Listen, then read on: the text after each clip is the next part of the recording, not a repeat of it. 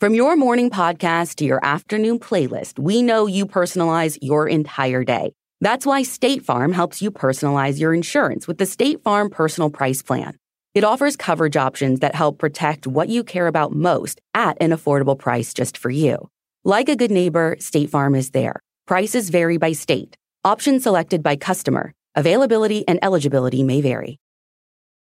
Most home break ins happen in broad daylight. As the days get longer this spring, protect your home with SimpliSafe. Knowing that my home and family are protected 24 7 by our SimpliSafe home security system gives me peace of mind whether I'm home or away. From the entry sensors to the indoor and outdoor HD cameras, I feel confident in the protection that SimpliSafe gives us.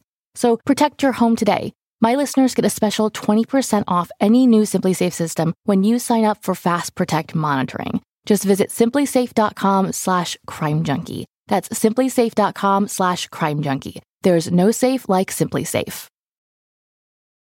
Hi, Crime Junkies. I'm your host, Ashley Flowers. And we mentioned at the end of last week's episode that Britt and I are going to take the holiday off to spend time with our families. But instead of leaving you without any content, I thought I'd come back with another precedent setting story. One that, like our last precedent episode on John Brady, is all about ensuring there is transparency and balance leading up to an arrest or trial of an accused person. This one is about what happens at the time of someone's arrest. And if you have seen a single Law and Order episode, you probably know exactly what I'm talking about. Say it with me. You have the right to remain silent. Anything you say can be used against you in a court of law. You have the right to an attorney. You get it. Those brief few sentences should be part of any crime junkie's vocabulary if you're ever quizzed about your Fifth and Sixth Amendment rights. Each and every word in that warning is vitally important to all of us if we ever find ourselves being arrested and charged with a crime. The Miranda warning didn't always exist, though. And honestly, what it stands for wasn't even that important in America's criminal justice system prior to the late 1960s. That's when the arrest and subsequent interrogation of an Arizona man changed everything about what can and can't be used against a person if they talk to the police without being made aware of their constitutional rights. Before there was a Miranda warning, there was Ernesto Miranda. This is his story.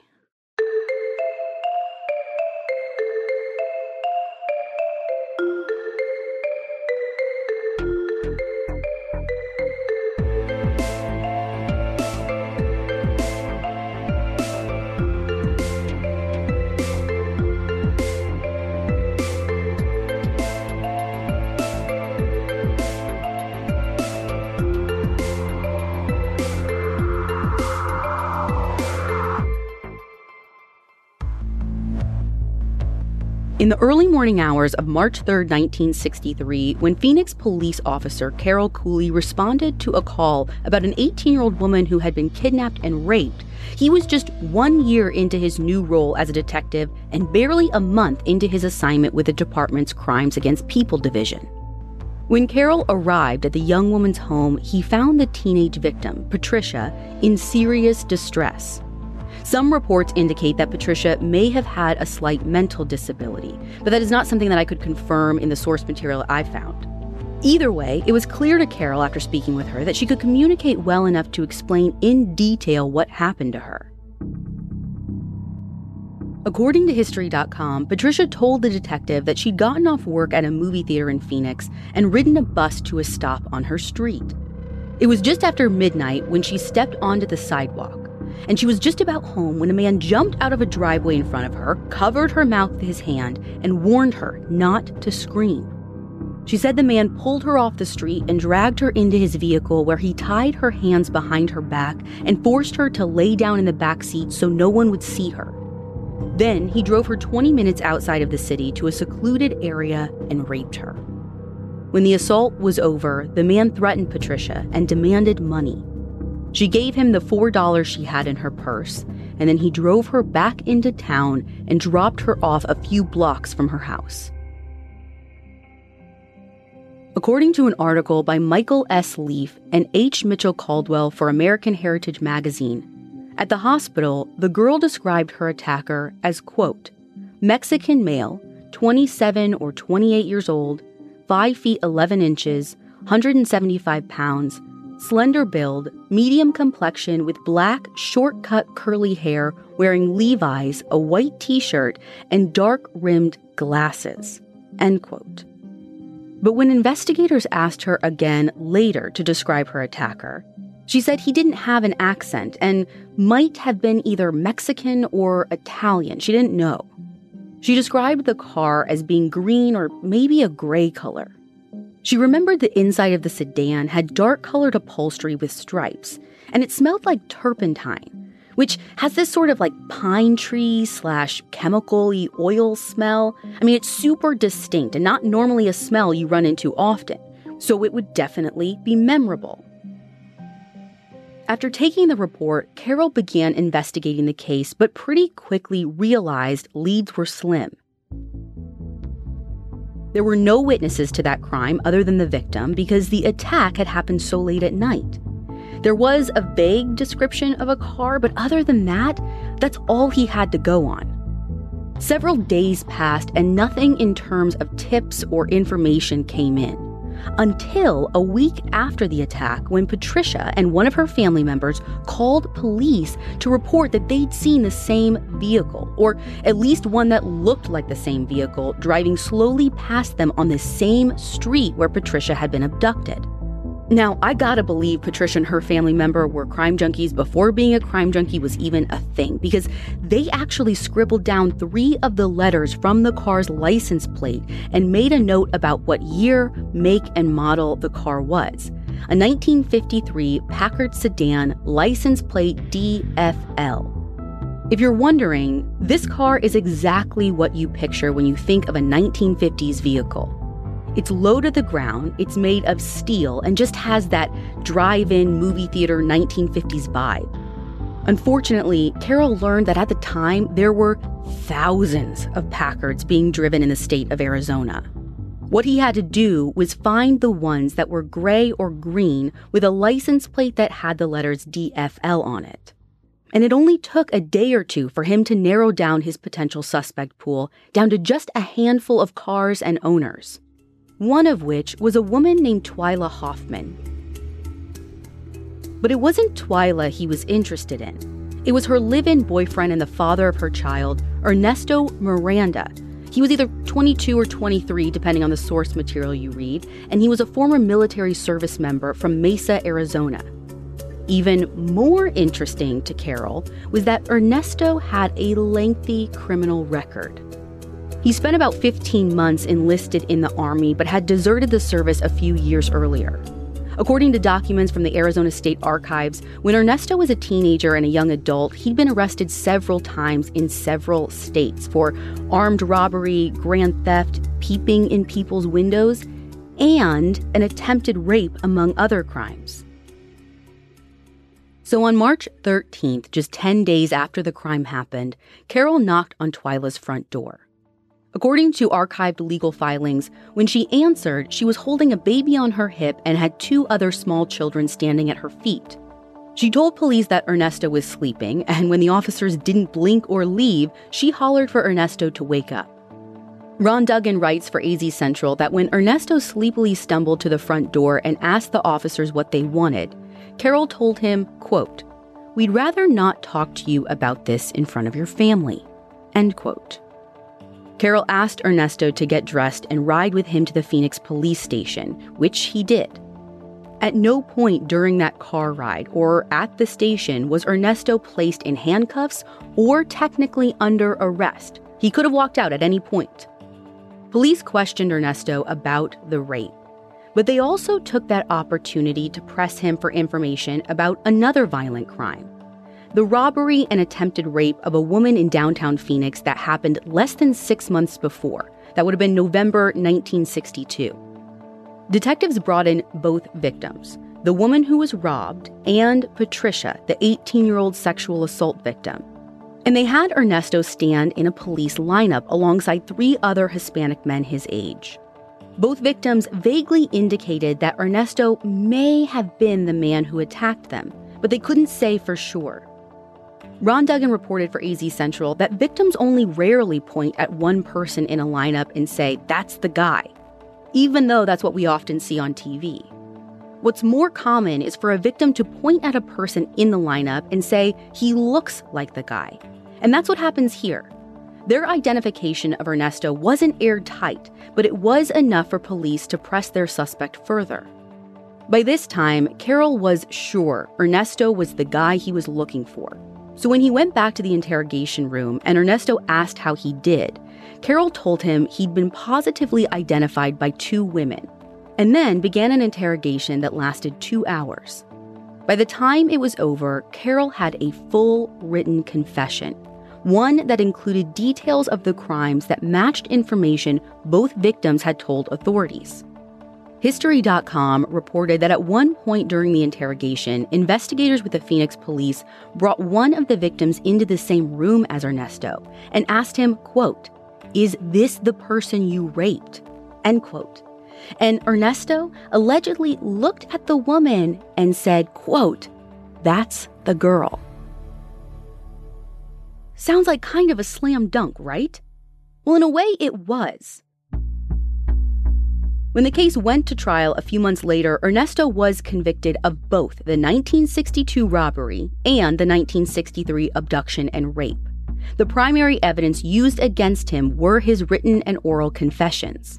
But here's the issue Ernesto didn't know he had a constitutional right to remain silent and have an attorney, though both of those things were and are spelled out in the Fifth and Sixth Amendments to the U.S. Constitution. And police didn't tell him. They didn't have to. Back in 1963, the law didn't require them to tell him. The Fifth Amendment states in part, quote, no person shall be held to answer for a capital or otherwise infamous crime unless on a presentment or indictment of a grand jury, nor shall be compelled in any criminal case to be a witness against himself. End quote. The Sixth Amendment states in part, quote, in all criminal prosecutions, the accused shall enjoy the right to a speedy and public trial by an impartial jury of the state, be informed of the nature and cause of the accusation, to be confronted with the witnesses against him, and to have the assistance of counsel for his defense. End quote. That last part is critical. You have a constitutional right to speak to an attorney before answering any questions police throw at you. Ernesto Miranda didn't know that, nor were police compelled by law to alert him to these rights.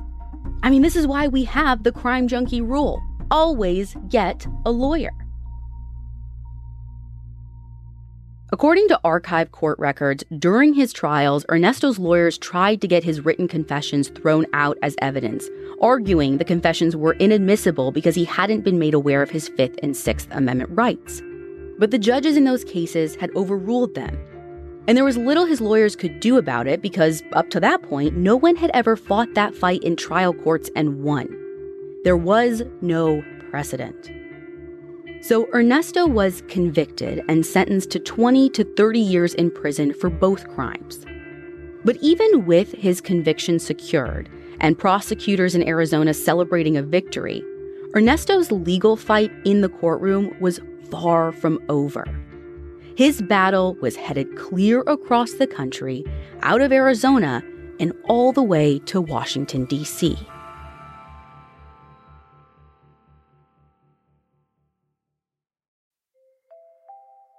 It's such a nice perk to have the flexibility to work in all sorts of places. But working on the go seamlessly requires a strong network, which is why you should check out T Mobile. They're America's largest and fastest 5G network.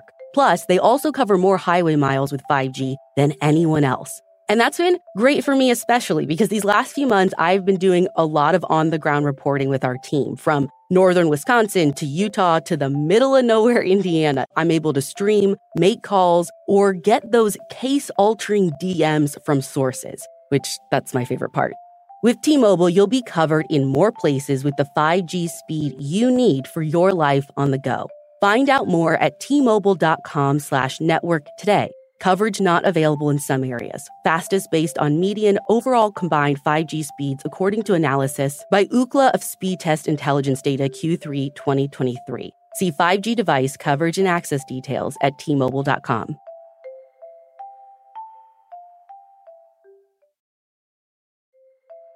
This show is sponsored by BetterHelp. If I had an extra hour in my day, I'd like to think that I'd read a book, maybe take a walk, spend time learning a new hobby. But if I'm being honest, I'd probably just take a nap. A lot of us spend our lives wishing we had more time. The question is, time for what? If time was unlimited, how would you use it? The best way to squeeze that special thing into your schedule is to know what's important to you and make it a priority. Therapy can help you find what matters to you so you can do more of it. If you're thinking of starting therapy, give BetterHelp a try. It's entirely online, designed to be convenient, flexible, and suited to your schedule. Just fill out a brief questionnaire to get matched with a licensed therapist and switch therapists at any time for no additional charge. Learn to make time for what makes you happy with BetterHelp. Visit betterhelp.com slash crimejunkie today to get 10% off your first month. That's betterhelp, H-E-L-P dot com slash crimejunkie. According to court records, in late 1966, Ernesto appealed his rape and robbery convictions to the Arizona Supreme Court. He and his defense lawyer claimed that his constitutional rights were violated when Phoenix police officers interrogated him without a lawyer present. They also argued that when it came to his written confessions, Ernesto had never been able to exercise his Fifth Amendment right to remain silent, otherwise known as his right not to incriminate himself. The appeal was arguing essentially that Ernesto did not get fair trials the first time around for the 1963 rape and the 1962 robbery. But the Arizona Supreme Court ruled against Ernesto and upheld the trial court's verdict. The confession stood. But he and his lawyers weren't taking no for an answer. They knew there was a serious issue at play here that Ernesto's constitutional rights as an American had been violated. The prosecutors may have had evidence and argued a strong case that Ernesto was guilty, but that didn't give him any less right to a fair trial. So, Ernesto appealed again. And this time, he had some serious legal heavy hitters in his corner. According to History.com, Ernesto's case had gotten the attention of a lawyer who worked for the American Civil Liberties Union, who recommended a well known trial lawyer named John Flynn take over Ernesto's case and make an appeal to the U.S. Supreme Court. The ACLU lawyer knew that John had a strong interest in criminal cases that dealt with complicated legal arguments and would likely be considered by the U.S. Supreme Court. John accepted the challenge and roped in one of his good friends to help him represent Ernesto, a brilliant constitutional law attorney named John Frank. In their brief filed to the Supreme Court, both Johns argued that all criminal defendants have constitutional rights to legal counsel and to remain silent and to not incriminate themselves and that if those rights are not made clear to them prior to questioning, nothing the defendant says after that point should be allowed to be used as evidence to convict them. Now, we all know that the justices on the Supreme Court read that argument brief, or else we wouldn't be talking about this today. But real quick, I want to just tell you about how Ernesto's case was even selected by the Supreme Court in the first place, because I think it's kind of bananas. According to several news reports, the Supreme Court only reviewed 150 cases the year they ruled on Ernesto's case. Only a small portion of those 150 cases had to do with issues related to a person's Fifth and Sixth Amendment rights. Well, Ernesto's case was reportedly picked because his name, Ernesto Arturo Miranda, was higher up alphabetically in the stack compared to the other cases in that pile of 150 documents. That's it. It is wild how the justice system works sometimes. Regardless of how his case made it in front of the U.S. Supreme Court, it did. And on June 13, 1966, in a 5 to 4 vote, the justices decided to reverse the Arizona Supreme Court's decision and ordered that Ernesto's conviction be vacated and that he be granted a new trial in Arizona. As part of that decision, the Supreme Court justices concluded one crucial fact that unless police inform a person about their constitutional rights prior to any questioning, then what they said cannot be used against them as evidence. To quote the justices directly, they said, Without proper safeguards, the process of in custody interrogation of persons suspected or accused of crime contains inherently compelling pressures which work to undermine the individual's will to resist and to compel him to speak where he would otherwise do so freely. In other words, the very nature of a police interrogation is so intimidating that a suspect must be aware of their rights beforehand their right to remain silent, and their right to an attorney as a way to try and counterbalance that overwhelming intimidation.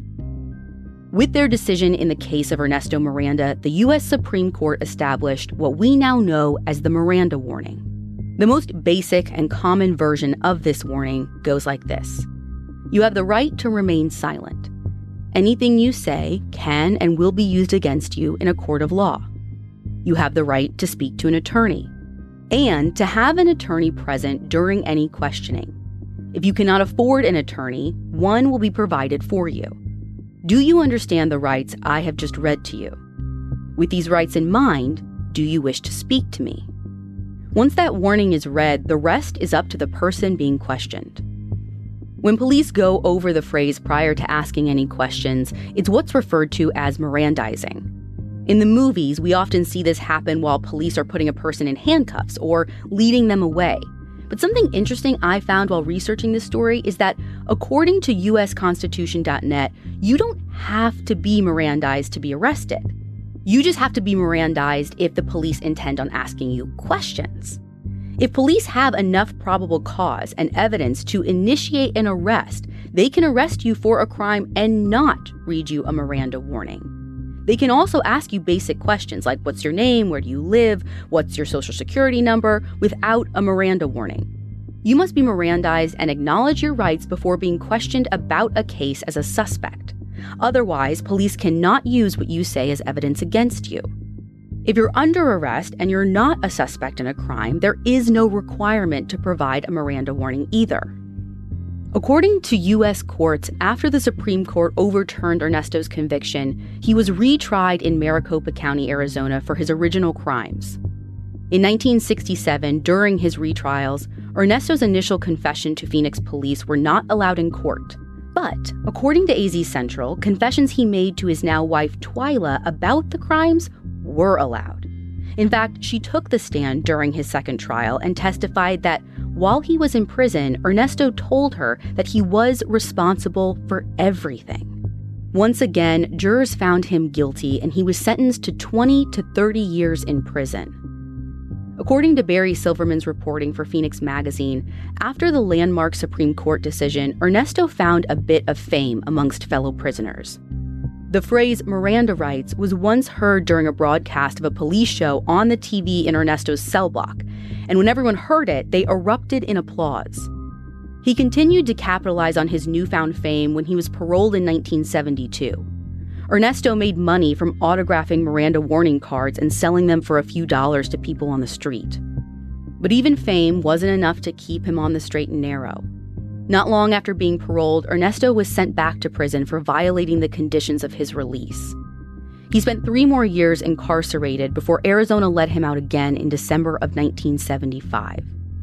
Less than a month later, in January 1976, Ernesto was stabbed to death in a Phoenix bar during a fight over a few dollars he lost in a gambling game.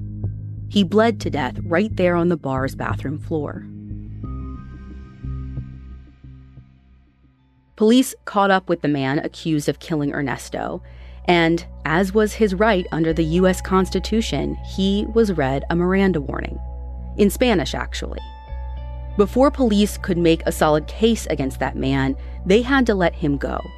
And he was never seen again. No one has ever been charged with Ernesto's murder. The Supreme Court's landmark decision in the case of Miranda v. Arizona did have its critics. Many who initially criticized the decision said that the ruling severely limited the police's ability to interrogate suspects of crimes. Some people in the legal and law enforcement communities have gone as far as to say the decision tipped the scales of justice in favor of criminals. But a Miranda warning doesn't stop law enforcement from getting confessions. Plenty of people still talk to police freely after their arrest, knowing full well they shouldn't, and that what they say is fair game in a courtroom proceeding. Countless murderers and violent criminals dig their own graves when they try to outsmart police or control interrogations. We've seen it time and time again with high profile criminal cases. I say let the truly guilty ones keep doing that. Does a Miranda warning help protect bad guys? Maybe a little. I mean, even without his confession, Ernesto Miranda was convicted of his crimes. Making sure suspects know and understand their rights doesn't prevent police and prosecutors from doing their jobs. It provides a layer of protection for everyone, especially the most vulnerable among us. Ernesto Miranda left a complicated legacy. Next week, we're back to our regular Crime Junkie episodes, but in a few months, I'm going to be back to talk about a different kind of legacy and a story that changed the way kids would be raised forever. You won't want to miss that special bonus episode, so make sure you're following Crime Junkie so you get automatically notified of those bonus episodes. And I'll see you then.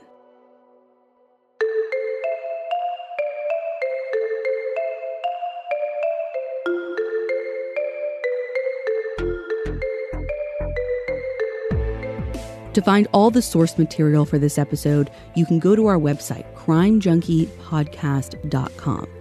Be sure to follow us on Instagram at Crime Junkie Podcast, and we'll be back on Monday with a regularly scheduled episode.